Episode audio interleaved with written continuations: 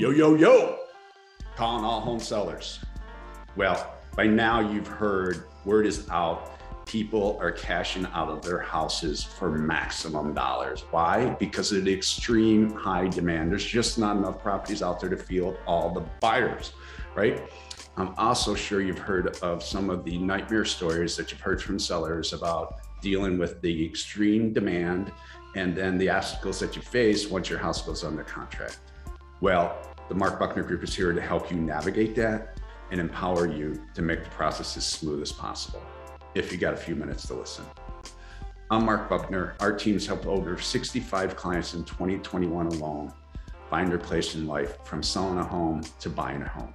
We specialize along the blue line running from the West Loop Fulton Market through West Town, Wicker Park, Bucktown, Logan Square, Avondale, and Irving Park. So here it is. First obstacle, pricing your property correctly. If you price it right, you're going to draw a huge audience, have minimal market time, which drives up your value, leads to multiple offers, and a big win for you, right? But you don't understand the micro market, you price it wrong, it's going to cost you market time, which costs you money and end up with a difficult buyer.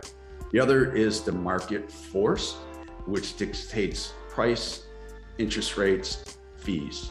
Together, we will iron out for you what is going to be your bottom line and your expenses for the sale of the home. So when you cash out, you feel good and know what you're getting. There's no surprises. Three, there's these pesky home inspectors. I know, I know, you love your home. I love mine.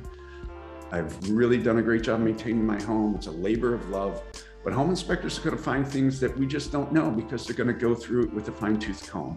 And it's going to bring up issues and mixed feelings and emotion. I'm here. We'll guide you through it to minimize the pain, minimize the cost, and the time. And lastly, there's the appraisers.